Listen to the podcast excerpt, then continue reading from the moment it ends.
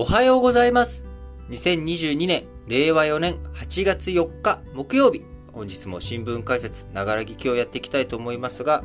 えー、まず最初の話題、丸1として、えー、第209、えー、臨時国会。えー、こちらがね、え昨日3日に召集されました。えー、参議院選後初めての国会ということで、会期間はあ3日、4日、5日の3日間だけではありますけれども、あの、臨時国会が、今回、招集ということになりました。えー、国会ですけれども、まず、3種類国会というものはございまして、えー、1つ目、えー、通常国会というものが毎年1回、1月中に招集されて、えー、会期、えー、150日間、延長は1回までという、まあ、通常国会というものが開かれます。それ以外にですね、臨時国会と特別国会。こちら2つ国会、通常国会以外。通常国会はもう1月に召集して、6月ぐらいまでね、やり続けるっていうのが、まあこれが通常国会なんですけれども、それとは別に臨時国会というものと特別国会というものがあります。今回招集されたのは臨時国会なんですけれども、え特別国会というもの、まあ、これも広い意味で言えば通常国会とは別に招集される国会なんですけれども、この特別国会というものは、衆議院選挙、衆議院選挙が解散した後に、え、衆議院選挙を解散して、え、その後、え、衆議院選挙が終わった後に必ず招集しなければいけないものになっています。え、目的は何かというとですね、え、その後、総理大臣を選ぶ。えそのための特別国会ですね。衆議院選挙が解散、総選挙だっていうことになったわけですので、えそうなると、それは、まあ、あのこう内閣があ解散したということになるので、その後、総理大臣選ばなきゃいけないということになるので、そのために、えー、特別国会を招集するということになります。え参議院の場合はですね、まあ、あの、解散っていうものもないですし、えー、参議院よりも衆議院の方が、あの、総理大臣を選ぶという意味では、衆議院の方が優越権を持っていますんで、あの、参議院の選挙の時には、特にその特別国会というものが招集されませんけれども、今回招集されました臨時国会、というもの、こちらは任期満了による衆議院選挙、えー、また、参議院議員の通常選挙、この後に開かれるもの。これはね、特別国会ではなくて、臨時国会というものになります。臨時国会、他にもですね、内閣の必要に基づく場合え、あるいは衆議院、参議院、いずれかの議員の総議員の4分の1以上の要求があったときに開かなければいけないというルールになっておりますが、今回開かれた臨時国会はですね、任期満了による、えー、参議院議員のね、通常選挙、こちら、通常選挙がね、えー、この前ありましたんで、その参議院選挙後、30日以内だったかな？それまでにね、臨時国会、えー、招集しなければいけないということになっておりますので、それに基づいて今回、参議院が招集されたということになります。えー、とはいえね、会期期間3日間しかないので、一体何するんだっていうことですが、まあ、参議院のメンバーがね、えー、3年ぶりに新しく、参議院議員というのは、えー、任期は6年。で、うち半分ずつを3年間、3年ごとに、えー、選挙をやって、えー、交代していくっていう、まあ、こういったルールに参議院になっているんですけれども、えー、この、これからあ、この前の選挙が終わってね、向こう3年間参議院は、選挙がないということになるので、新しく参議院議長を選んだりとか、副議長を選んだり、えー、まあ、こういった参議院の体制を整えていくというための臨時国会という内容になっております。え参議院議長にはですね、自民党の尾辻え秀久元参議院副議長、こちらが選出され、えー、副議長には立憲民主党、えー、こうね、超党派、議会全体を運営するということになるので、えー、通常議長というものは第1党から、えー、第2党から、あのー、副議長が選出されるということになりますが、副議長には立憲民主党の長浜博之元環境大臣、こちらが選出されました。えー、また、その他常任委員会の委員長など、院の構成、を決めて、え、やっていくということになりますが、法案などの審議はま3日間しかないので特に何もやらず、また、安倍晋三元総理への追悼演説、こちらも今回のね、臨時国会では行わず、秋に開かれる予定になっている別の臨時国会、こちらの方に先送りということになります。えー、9月27日に予定されております安倍、えー、元総理大臣の国葬、こちらをめぐる議論についてはですね、閉会中審査を予定するということで、え、国会、え、開いていない時にですね、閉会中審査ということで、まあ、そこで、え、野党側との対話を進めていこうというう内容になっております。で、えっ、ー、と、国会というもの、よくね、国会議員の仕事は国会に出ることだっていう人いるんですけれども、あの別にそれだけじゃないんですよ。あの、例えば、えー、会社の役員、取締役、えー、取締役の仕事はですね、株主総会に出席することだと。で、株主総会に出席していないんだったら、それはクビだっていうのは、ちょっと、株主総会をやってない期間にお金払う必要なんてないなんていうことを言ったら、暴論ですよね。えー、株、その、取締役の仕事というのは、まあ、他にも取締役会に出たりとか、株主総会に出たりというのも当然仕事です。なので、その仕事の場に出るにあたってそこで居眠りをしているっていうことは、これはまあね、あの、怒られて叱るべき話ではあるわけですけれども、えそれ以外にも通常の、その政府としての仕事だったりとか、あ党のね、えー、自民党の中での仕事だったりとか、政治家ってまあいろんな仕事をしているわけです。別にその国会に出て発言することだけがあ仕事ではない。まあもちろんね、それも大切な仕事なんですけどね。なので、よく、あの、通常国会、国会に出ない以上は、それは職、まあ、その国会の会期になっているにもかかわらず、会期で招集されているにもかかわらず出席しないっていうのは、これはまあ職場放棄につながる話になるわけですけれども、えー、その国会をひ国会がない間は国会議員は仕事をしてないっていうわけではなくて、皆さんも想像してくださいよ。あの、会議ばっかりやってて、じゃあなんか、あ前に進むかっつったらそうもならないわけですよね。だから会議以外のところでも情報収集したりとか、いろんなことをやったりということになりますんで、あの、政治家の仕事というもの、まあ、これも僕もね、せっかく周りに、あの、元国会議員の人とか、選挙の手、選挙をね、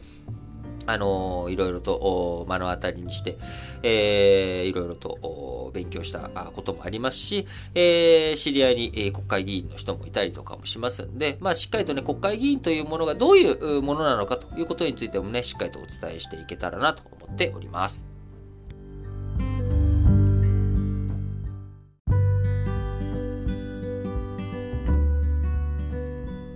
はい。それでは、丸二の話題としまして、えー、中国がですね、今回のペロシ下院議長、アメリカのペロシ下院議長が台湾を25年ぶりに訪問したことに伴う、まあ、反発というかですね、えー、そちらに対する抗議の意図も込めて、えー、軍事演習活発化させております。また台湾のですね、ADIZ、防空識別圏に、えー、戦闘機、こちらの方をね、侵入させるというような行為も続けており、えー、台湾あ、包囲する形でですね、軍事演習をやっていくというような動きになっており、まあ、緊張感非常に今高高まってきております。え、日本もですね、沖縄の在日米軍嘉手納基地、え、こちらから、こちらにですね、えー、その在日米軍の嘉手納基地所属ではない、えー、米軍からあ多数の給油機が集結したりとか、えー、台湾から地理的に近い日本もですね、不測の事態に応じて、えー、備えて自衛隊も監視を強化していくというような動きになっており、えー、非常にね、緊張感、緊迫感高まっている状況になっております。えー、今回ね、あのー、あ、昨日僕ね、キングリッチさん、えー、25年前に訪問した下院議長、この人、え何党だったのかなということで、あの民主党だったのかな、どうなんだったろうって、あのぐにゃぐにゃしたことを言ったんですけれども、あの確認したところですね、25年前に、えー、台湾を訪問したキングリッチ下院議長、25年前に訪問した下院議長はですね、共和党の出身だったということで、当時、25年前は民主党のクリントン政権下でありましたので、あのー、そのキングリッチさんがね、クリントン大統領に何かあった時の継承順位というものがあったわけではないんですが、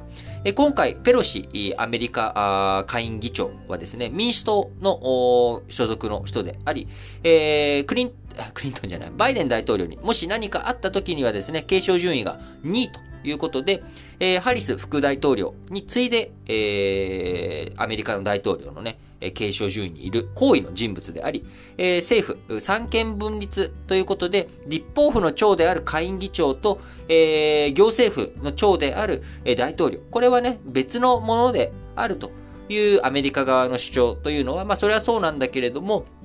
の民主党ということで一体運営されているようなね、下院議長と、えー、大統領。これはアメリカ政府としての決定ということに近く感じられると。だ25年前は民主党の大統領のところで共和党の下院議長が台湾を訪問したという話とはやっぱりちょっと違うよということで、えー、中国非常にね反発を強めているという構造になっております。え特に中国はですね、これから8月上旬、今、あこの時期にですね、え毎年開かれている長老会議、え北大河会議っていう、まあ、日本のイメージといったら、あまあ、北大川、まあ、昨日ね、僕、軽井沢って言ったんですけど、海辺にも近いので、軽井沢というよりかは、まあ、葉山とかの方がイメージつくのかな。なんか、まあ、高級リゾート地だというふうに思っていただければ、まあ、避暑地で、えー、まあなんかすごくその、なんかお金持ちが集まるというかね。まあ日本だとやっぱりでもイメージ的にはちょっと海がないんですけど、軽井沢的なイメージの方が僕は近いかなと思うんですけど、言葉の、あの、北大河っていうのと、その、海、海さえあれば軽井沢は完璧なんですけどね。まあなかなか、あその、リゾート地、えー、国によって違いはありますけれども、えー、その北大河に長老が集まって、この秋の、えー、人事、特に今年はですね、えー、北大河会議っていうのは大体毎年長老が集まって話をしたりとかするわけですけれども、えー、特に今年は秋に5年に一度の共産党大会、えー、こちらが開催されるということで、えー、そこでの人事とかね、えー、どういうふうにしていくのか。特に、えー、これまで、あの、胡錦涛さん、え、習近平さんの前の国家主席だった胡錦涛さん、その前の江沢民さん、どちらも2期10年、えー、ということでね、退陣して、えー、次の世代にバトンタッチということをしてきたわけですが、えー、今回、えー、こう世界のね、情勢とかを踏まえて、えー、習近平さんがですね、えー、異例の3期目に突入するということは、これは決まっているわけですが、えー、じゃあ、他のメンバーどうするんですか？っていうところ。こちらについてはね、やっぱり、長老たちとか、あとの、の綱引きが、あ行われているということになっており、えー、次期指導部の最高指導部メンバーであるチャイナセブン。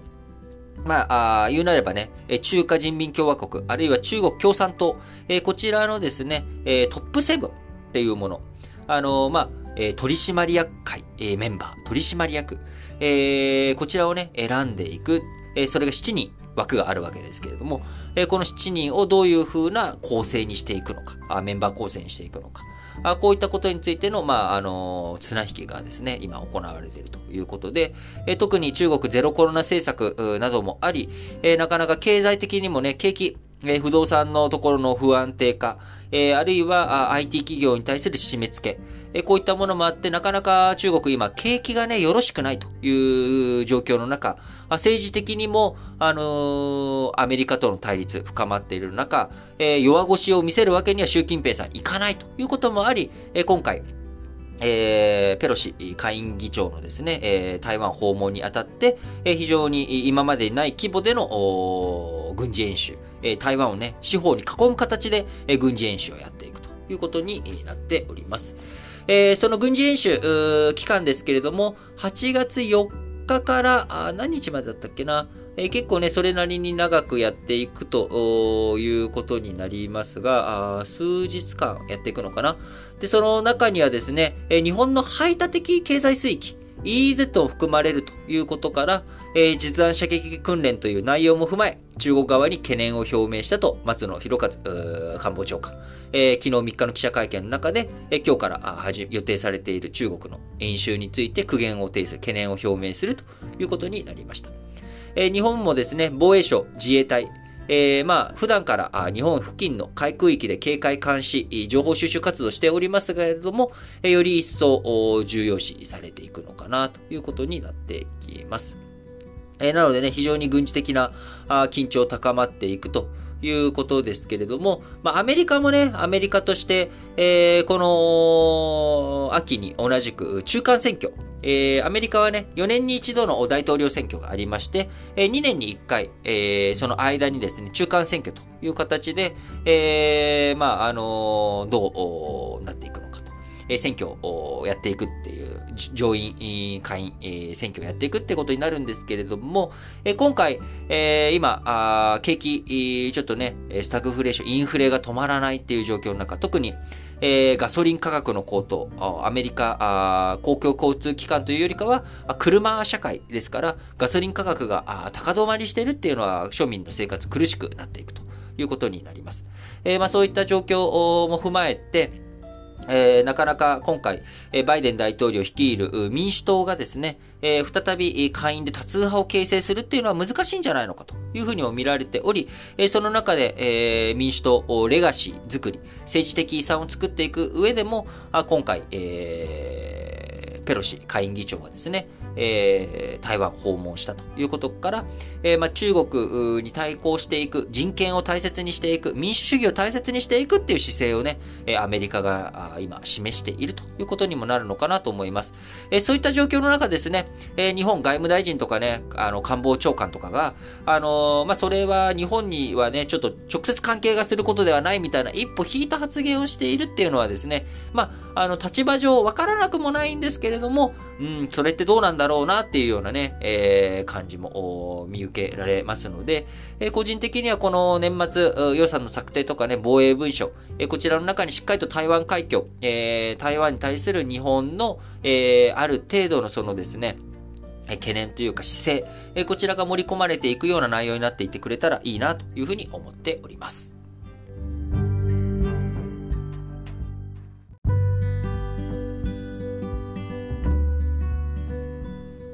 はい。それでは、丸3の話題としまして、今、まあ、ニューヨークで開かれております、核拡散防止条約、NPT のね、再検討会議、えー、こちら、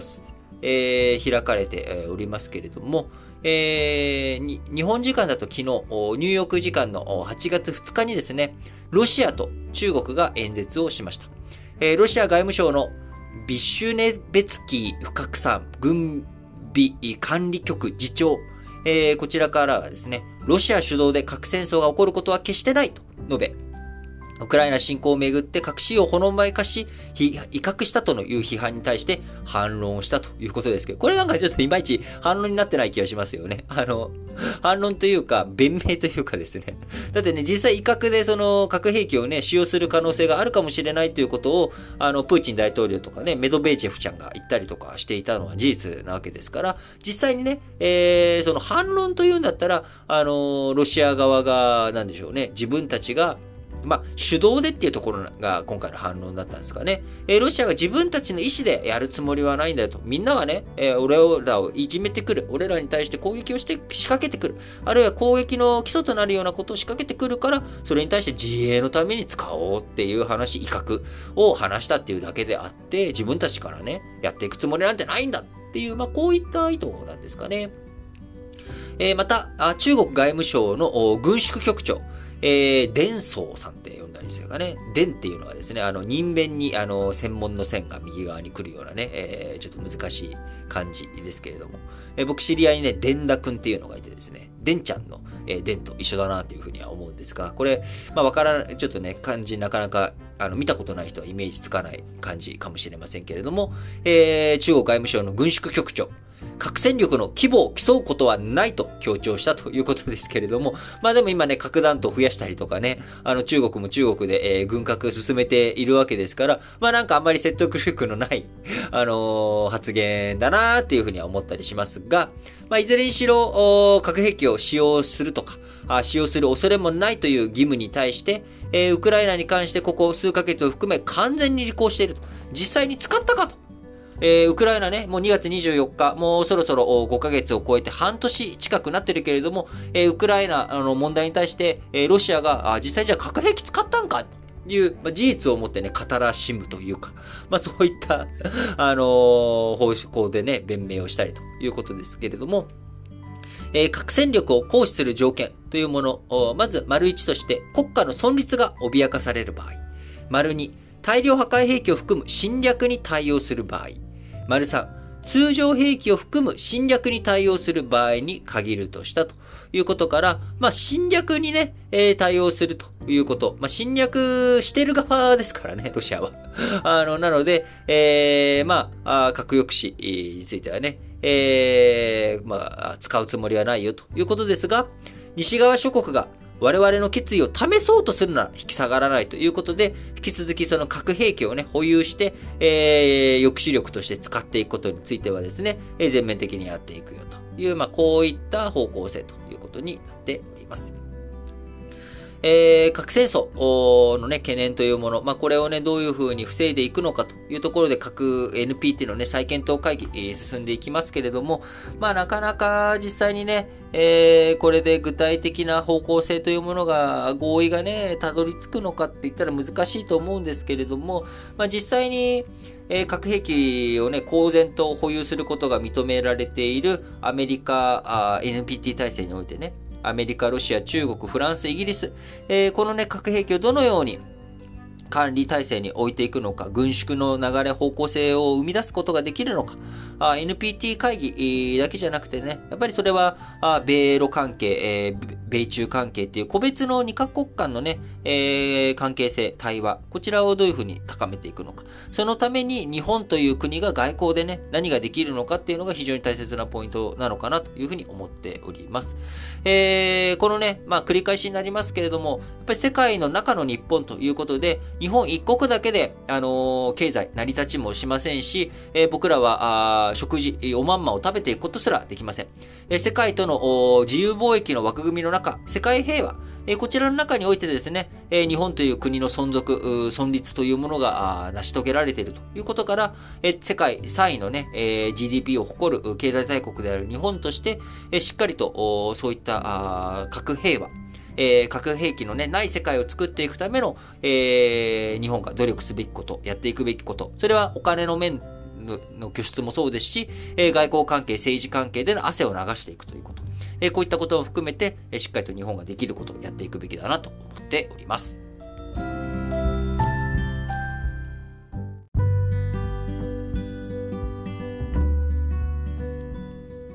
はい。それでは、丸4の話題としまして、アメリカの労働省。えー、こちらがね、現地時間8月2日。まあ、日本時間だと昨日ですけれども、えー、発表しました6月の雇用動態調査。えー、こちらの結果がね、え、発表されましたけれども、非農業部門の求人件数。え、こちら1069万8000件だったということが発表されました。え、前月からあ60万5000件減り、市場予測の1130万件も下回ったということから、えー、求人がね、えー、少し減ったということで、えー、労働需給、その、労働者が足りない、えー、もっとね、あの、労働力必要だっていうような、あ労働市場の叫び声、こちらが少し緩和して、えー、需給逼迫、労働者が足りないっていう状態がね、少し緩和されていくんじゃないかということで、えー、少し市場をほっとしている状況かなと思っております。えというのもですね、あの、労働力足りない足りないっていう風になると、えー、労働者の時給を上げて、えー、確保する。ここね、うちの時給いいからこ、こっちおいでよっていうような、まあ、時給上げ競争っていうのが起きてしまいますよねと。え、そうすると、えその分、インフレ、え、その販売価格に転嫁しないと、え、企業はやってられない。商売が続けられないっていうことになるので、インフレが止まらない一つの理由として需給環境、え、労働市場のね、需給の圧迫というもの、これも、え、インフレを引き起こしている原因の一つと見られていたわけですけれども、ようやっとこれがあ少し緩んできたということになります。えー、小売業、求人件数、えー、前月から34万3000件減ったということ。娯楽、接客業などのサービス業も前月から9万1000件減ったということで、えー、まあ、あの、小売とかサービス業、えー、娯楽とかね、まあ、こういったところが、あなんとか、こう、求人減ったということになりますが、その一方で、教育関係や医療、福祉業、えこちらの求人件数9万9000件増えるなど、まあ、教習によってまだまだばらつきがあるという状況になっており、あの、人件費、人、あの、まだまだね、ようやくちょっと緩んだという形ではあるんですけれども、引き続き注視が必要な状況なのかなというふうに思われます。えその他、経済関係、えについてもですね、他のニュース取り上げていきたいと思いますが、えー、決算発表関係ですね。任天堂えー、昨日、8月3日に2022年4月から6月期の連結決算発表いたしました。営業利益、前年同期比15%減の1016億円ということで、えー、ゲーム機の生産がですね、やっぱり半導体不足、えー、こちらの長期化に伴って、なかなか、制約がかかってしまっており、販売が振るわないと。えー、また、巣ごもり需要、おととし、去年とですね、えー、巣ごもり需要、旺盛にありましたけれども、こちらが一服しつつあるということから、えー、今後ね、ゲーム市場踊り場に少し入っていくんじゃないのかなというふうに見られております。えー、なかなか、こうね、あのー、半導体の確保とか、まあ、こういったところが、しっかりと、えー、進んでいかないとですね、あの、どこもかしこもやっぱり機械損失？えー、なかなかせっかくみんな買おうと思っても、今売ってないんだったらじゃあもう買うのをやめようかなっていうこと。えー、まさにね、僕のプレステ5、えー、手に入るなら買おうと思うんですけれども、手に入らないならもう別にいいや、えー、っていう風になってしまう。えー、こういったところをね、えー、超えていくためにはやっぱり半導体のしっかりと対策対応というものが、えー、必要だよなというふうに思います。えー、また、えー、トヨタ自動車など日系メーカー、国内のね、あの、自動車販売。こちらもね、えー、鈍化、半導体不足のせいで物が足りなくてね、なかなか物がないせいで売れてない。えー、売るものがないから売れないという状況で、えー、国内で起きているという話、この前しましたけれども、えー、こちらもですね、えー、アメリカ、7月のアメリカの新車販売台数、えー、日本車、アメリカの販売がえー、合計、えー、日系メーカー4社、合計がですね、えー、約31万3500台と、前年同月比で29%減ということになってしまいました。え、こちら背景理由としてはですね、同じく半導体不足ということで、えー、スマートフォンやパソコン向けでは半導体不足感和らいでいるんですが、自動車向けとか、まあ、家電、えー、ゲーム機とかね、家電関係とかあ、こういったところについてはまだまだ半導体不足というものがですね、え非常に強い状態になってしまっております。その他、経済関係もう一つお伝えしておきたいことはですね、OPEC プラス、えー、こう、石油輸出国機構にロシアなどを加えた OPEC プラス、こちら昨日会合を開きまして、閣僚会議の中で9月、えー、原油の増産幅、ごく小規模で、えー、実態、現状維持が続くに過ぎない、えー、内容の、が決定されたということで、今、えー、需要がね、少し鈍化して、えー、原油価格下がってきているということから、あそこにね、さらに増産をさせて、えー、原油価格さらに、えー、下げていくという動きはしてくれずにですね、えー、引き続き、えー、こう、増産ペース、え緩やかにして、え需要がね、今緩んで鈍化してしまっているということから、供給をあまり増やすことなく、えー、こう、なんとか、あの、原油価格を維持していこうというようなね、まあ、こういった姿勢が示されているような内容になっているのかなと思います。えとはいえ、今足元、原油価格がね、えー、減って、えー、下がってきているということもあり、え昨日資源エネルギー庁、日本の資源エネルギー庁が、3日に発表しましたレギュラーガソリンの店頭価格。えー、2ヶ月ぶりにですね、えー、170円を割って1リットル169.9円ということで、5週連続で値下がりが続いております。えー、今、えー、補助額、えー、37.7円と政府補助額出しておりますけれども、えー、なんとかまあそういったことも込み込みで170円割れ2ヶ月ぶりにということになりました。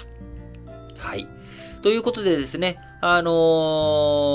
ー、景気、経済関係、他にも面白いニュースね、いろいろと、えー、トルコ、トルコの物価がね、79.6%上昇していたりとか、いろいろとありますけれども、まあ、引き続き、えー、しっかりと経済の動向を見据えていきながら、新聞解説ながら聞きやっていきたいと思います。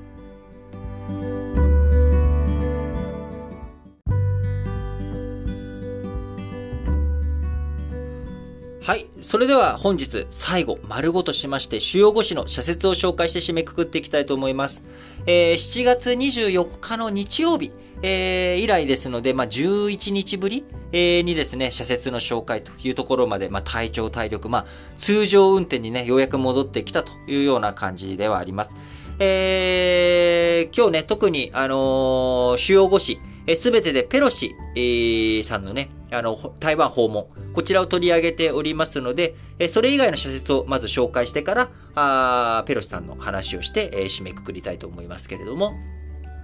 えまず朝日新聞、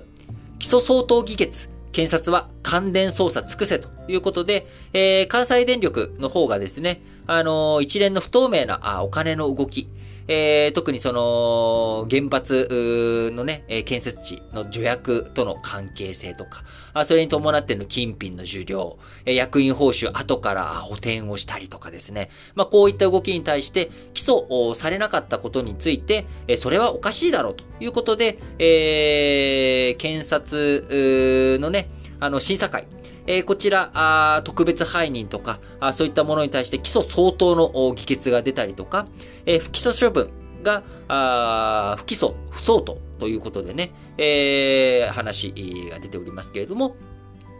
原発事業に関連してトップを含む多くの役職員が重大な過ちを犯した。そのことへの真摯な反省と体質の刷新は、引き続きの経営の最重要課題だ。議決にも公益性の高い企業という言葉が繰り返し登場するということでね、えー、しっかりとね、市民感覚を持って、えー、見直し、進めていってほしいなと思います。えー、続いて、毎日新聞。岸田首相の NPT 演説、核軍縮へさらなる行動を。NPT 体制は核軍縮、不拡散などを目的とした枠組みだが、核兵器の惨禍が繰り返されない、繰り返されかねないとの懸念が高まり、正念場を今迎えているということでね、今日も丸2の中で、えー、話、取り上げましたけれども、やっぱり、えー、威嚇、まあ、こういったことがね、えー、核兵器による威嚇とかそういったことがあってはならないということですし、また、えー、今回のね、ウクライナ侵攻にあたっては、あ原子力発電所の占拠とか、あそういったところで被爆核兵器、えー、だけじゃなくてですね、原子力の怖さというものが改めて、え、如実になっている時期、時代だとも思います。え、また、今年6月にはですね、えー、初めて核禁条約の締約国会議があウィーンで開かれるなど、えー、いろんな核兵器をめぐる核戦力、えー、核抑止をめぐるね、動きというものを強まっている状況の中、NPT の会議、どういう風になっていくのか、日本としてもね、しっかりと核軍縮に向けた行動、えー、していくべきだなと思います。えー、産経新聞、全数把握の見直し、第7波克服へ決断を急げ。無論、見直す場合には、解決すべき課題もある。全数把握をやめることで、重症化率や流行の実態がつかめなくなってはいけない。これらを有効に推定できる天定観測の仕組みを作り、臨機応変に対応できる体制にするのは当然だということでね、えー、全数把握するためにね、えー、医療機関も保健所も、えー、みんな疲弊してしまっていて大変なことになってしまっている。えー、そこの部分をね、えー、手こ入れして直していくべきだと産経新聞の主張です。えー、読売新聞、日野自動車不正、物を言えない社風が招いた。報告書は不正の原因について、上に物を言えない、できないことをできないと言えないという閉鎖的な社風を挙げた。パワハラを生みやすい土壌が不正を広げる結果になったと指摘したということでね、やっぱりあのー、従業員とかのね、心理的安全性、えこれを確保して守っていくというのは、最終的にその企業の、守っていく、え企業のためにね、なっていくことだと思っております。えパワハラというものはね、やっぱりその、生活習慣病のようなもので、え蔓延していくとですね、え徐々に徐々に企業の体力というものを失って、え脅かしていきますし、最終的に、不正の温床、不正をね、隠していくというようなことにもつながりかねません。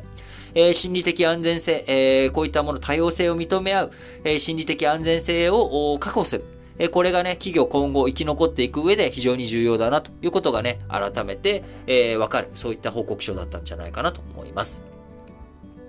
え、日経新聞。ロシアは食料、食料回廊に責任をということでね、え、食料危機に直面する途上国にとって、ひとまず朗報だ。え、今回ね、ロシアとウクライナが黒海からの穀物の輸出に関しての、え、合意、え、こちらがなされたということで、ロシアが封鎖していた黒海でウクライナの穀物輸出が再開した。ロシアは輸出に関する合意を守り、危機の回避に協力する責務があるということでね、え、そこから、まあ、あのー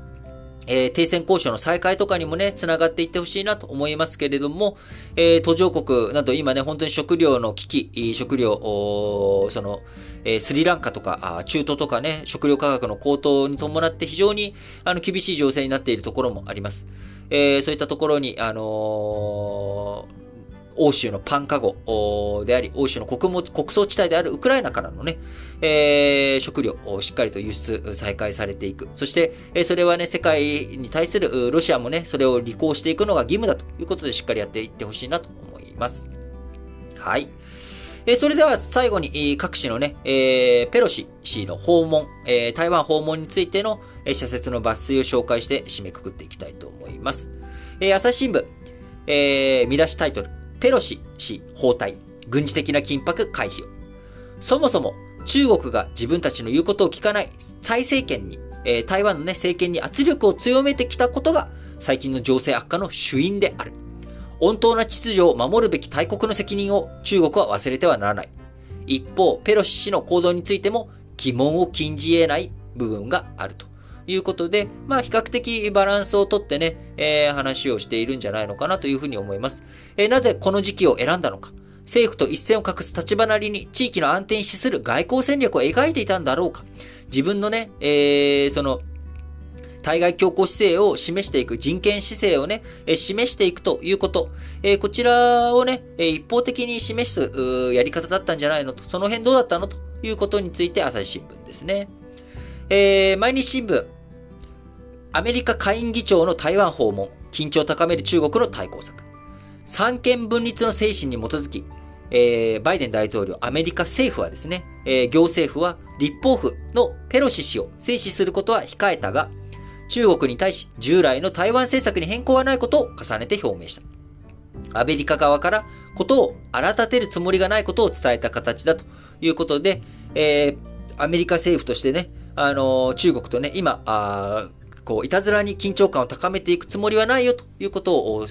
発表、えー、して、えー、なんとかね、自制を保っているというような状況であります。産経新聞、アメリカ下院議長の包帯、民主主義の連帯示した。ペロシ氏の包帯に反発する中国の挑発が、偶発的な米中の衝突につながらないよう、警戒すべきは当然としても、それによって中国に対する毅然とした態度が揺らぐようなことがあってはならないということでね、えしっかりと中国のね、恫喝に屈せず、台湾を訪問したことを高く評価したいということを、産経新聞。えどちらかというとね、産経新聞は、あアメリカ寄りというか、ペロシ氏の包帯ね、えー、素晴らしいという姿勢が、あ毎日新聞、朝日新聞よりは強いという感じかなと。えー、僕個人としてはね、どちらかというと、今回は珍しく、朝日新聞の論調が僕自身はね、近しいなっていう感じですね。読売新聞、アメリカ下院議長包帯。中国は軍事的緊張を高めるな。中国は香港の一国二制度を50年間維持するという国際約束を破って力ずくで中国化を進めている。台湾で同様の事態が起きることへの危機感を米国、台湾、えー、この両国がね、共有しているのは当然だということで、えー、今回の緊張を高めている背景、緊張の原因を作った責任は中国にあると、えー、読売新聞です。え最後、日経新聞です。アメリカ、中国は台湾めぐる危機管理の構築急げということで、え米中首脳は今こそ顔を突き合わせた会談で腹を割って話し合う必要がある。見解の相違はあるだろう。それでも欠如している危機管理の仕組みづくりは不可欠だということでね、えー、先月末にですね、あのー、アメリカと中国、電話協議だったかな？あ電話協議でね、意見交換して、えー、衝突回避、えー、していこうということになっていってるわけですけれども、まあ、あの、台湾念頭にね、どういうふうに危機管理メカニズムの構築、真剣に考えるべきタイミングになってきているのかなというふうに思います。